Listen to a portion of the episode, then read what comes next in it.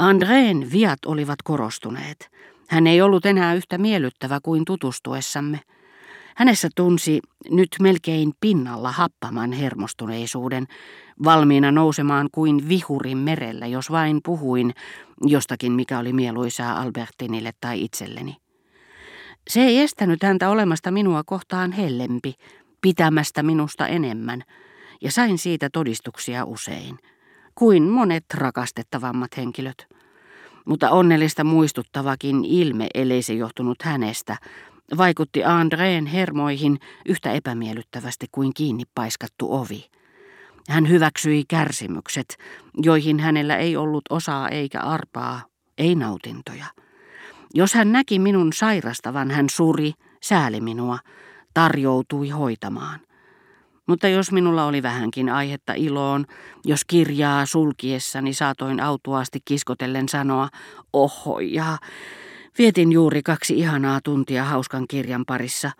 Nämä sanat, jotka olisivat ilahduttaneet äitiäni, sään luuta, Albertinia, herättivät Andreessa suorastaan paheksuntaa tai kävivät yksinkertaisesti hänen hermoilleen. Hän ei voinut peittää ilonaiheitteni synnyttämää ärtymystään. Näihin vikoihin liittyi muita, pahempiakin. Eräänä päivänä, puhuessani siitä nuoresta tyttöryhmän kanssa Balbekissa tapaamastani miehestä, joka oli niin tietorikas mitä golfiin, peleihin, kilpaajoihin, niin sivistymätön mitä kaikkeen muuhun tulee, André nauroi häijysti. Tiedättekö mitä? Hänen isänsä on varastanut. Hän oli vähällä joutua oikeuden eteen. He yrittävät rehennellä entistä enemmän, mutta minäpä kerronkin sen kaikille. Huvikseni. Voi jospa he syyttäisivätkin minua perättömien paljastusten levittämisestä. Todistaisin oikeudessa ilolla. Hänen silmänsä säkenöivät. Mutta sainkin tietää, ettei isä ollut syyllistynyt mihinkään moitittavaan, että André oli siitä perillä siinä missä muutkin. Mutta hän oli luullut joutuneensa pojan halveksunnan kohteeksi. Oli miettinyt, mikä voisi tuottaa tälle hankaluuksia ja häpeää. Oli keksinyt varsinaisen romaanin oikeusjutusta, mihin hänet muka oli kutsuttu todistamaan. Ja toisteltuaan sen yksityiskohtia jatkuvasti ei ehkä enää itsekään tiennyt, olivatko ne tosia vai ei. Sellaisena kuin hän nyt oli, ilman hulluja vihanpuuskiaankin, en olisi halunnut tavata häntä. Vaikkapa vain tuon pahan suovan liikaherkkyyden takia, joka happaman ja kylmän vyön kaltaisena ympäröi hänen todellista, sydämellistä ja parempaa minäänsä. Mutta olin liian kiinnostunut tiedoista, joita vain hän saattoi ystävättärestäni antaa, laimin lyödäkseni näin harvinaisen tilaisuuden päästä perille niistä. André tuli sisään ja sulki oven takanaan. He olivat tavanneet erään ystävättärensä, josta Albertin ei koskaan ollut puhunut minulle. Mistä he keskustelivat? En tiedä, kävin ostamassa villalankaa, koska Albertin ei kerran ollut yksin. Ostamassa villalankaa? Niin juuri Albertinin pyynnöstä. Jo siitäkin syystä teidän ei olisi pitänyt. Ehkä hän halusi teidät pois paikalta. Mutta hän pyysi sitä ennen kuin tapasi ystävättärensä. Huokasin helpotuksesta, pystyin taas hengittämään. Samassa epäilytkin palasivat, mistä sen tietää, vaikka hän olisi sopinut etukäteen ystävättärensä kanssa sekä tapaamisesta että tekosyystä voidakseen halutessaan jäädä kahden kesken.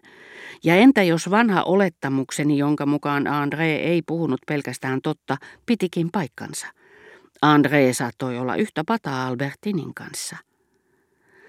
Me rakastamme, ajattelin kuten Balbekissa, ihmistä, jonka tekoihin mustasukkaisuutemme ennen kaikkea näyttää kohdistuvan. Jos hän kertoisi ne kaikki, parantuisimme kenties helpostikin rakkaudesta. Niin taitavasti kuin mustasukkaisuutta tunteva sen kätkeekin, sen aiheuttaja paljastaa sen aika nopeasti ja turvautuu vuorostaan oveluuteen. Hän yrittää pettää meitä kaikessa, mistä suinkin voisimme olla onnettomia, ja onnistuukin siinä.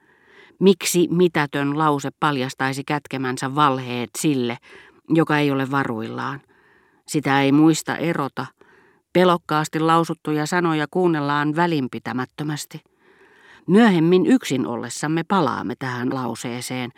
Se ei vaikuta oikein totuudenmukaiselta. Mutta muistammeko kunnolla tämän lauseen? Meissä tuntuu välittömästi heräävän, mitä lauseeseen ja muistimme tarkkuuteen tulee, samantapainen epäilys kuin se, joka tietyissä hermoston häiriötiloissa saa aikaan, että me koskaan muista olemmeko todella panneet oven säppiin. Emme viidennellä kymmenennellä kerralla, sen paremmin kuin ensimmäiselläkään. Tuntuu siltä kuin voisimme alkaa alusta loppumattomiin, ilman että tekoa koskaan saattelisi tarkka ja vapauttava muisto. Oven voi sentään sulkea uudelleen 51 kertaa. Epäilyttävä lause sitä vastoin kuuluu menneisyyteen epävarmana kuulomuistona, jonka uusiutuminen ei riipu meistä. Niinpä sitten kiinnitämme huomiomme toisiin lauseisiin, joihin ei kätkeydy mitään, vaikka pelastautuaksemme meidän olisi pitänyt pysytellä täysin tietämättöminä, välttyäksemme tarpeelta tietää lisää. Kun mustasukkaisuus paljastuu, sen kohde mieltää sen heti luottamuksen puutteeksi, joka sallii petoksen. Sitä paitsi olemme itse tiedonnälässämme tehneet aloitteen, ryhtyneet valehtelemaan, pettämään.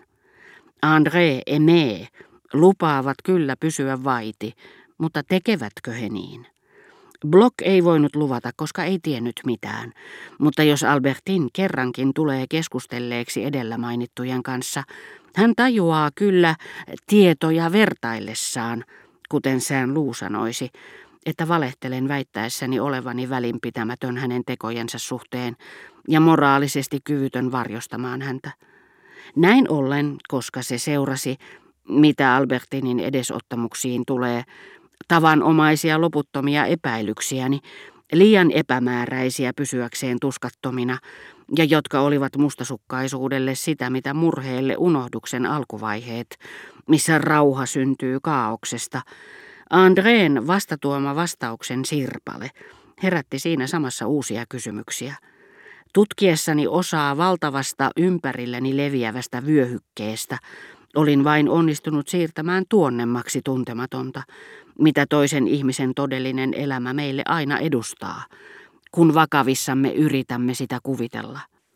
Jatkoin Andreen kuulustelemista, kun taas Albertin kohteliaisuudesta ja antaakseen minun rauhassa kysellä, arvasiko hän, pitkitti riisuutumistaan huoneessaan. Uskon Albertinin tädin ja sedän pitävän minusta, sanoin Andreelle ajattelemattomasti, ottamatta lukuun hänen luonnettaan. Siinä samassa hänen nihkeät kasvonsa happanivat kuin hillo käymistilassa, näyttivät pilaantuneen iäksi. Suu kääntyi katkeraksi. Andreessa ei ollut enää jälkeäkään nuorekkaasta ilosta, jota hän ryhmän toisten tyttöjen lailla sairaaloisuudestaan huolimatta säteili ensimmäisenä Balbekin vuotenani, ja joka nyt, tosin hän oli muutamaa vuotta vanhempi, niin nopeasti sammui mutta sain sen tahtomattani taas syttymään ennen kuin André lähti kotiinsa päivälliselle. Eräs henkilö kehui teitä minulle tänään valtavasti, kerroin. Siinä silmän räpäyksessä ilo valaisi säteenä hänen katseensa.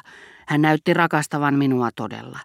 Hän vältti katsomasta minuun, mutta nauroi omia aikojaan, silmiään pyöritellen. Kuka? Hän uteli innolla, ahneesti kuin lapsi. Sanoin sen ja kuka se sitten olikin, hän oli onnellinen.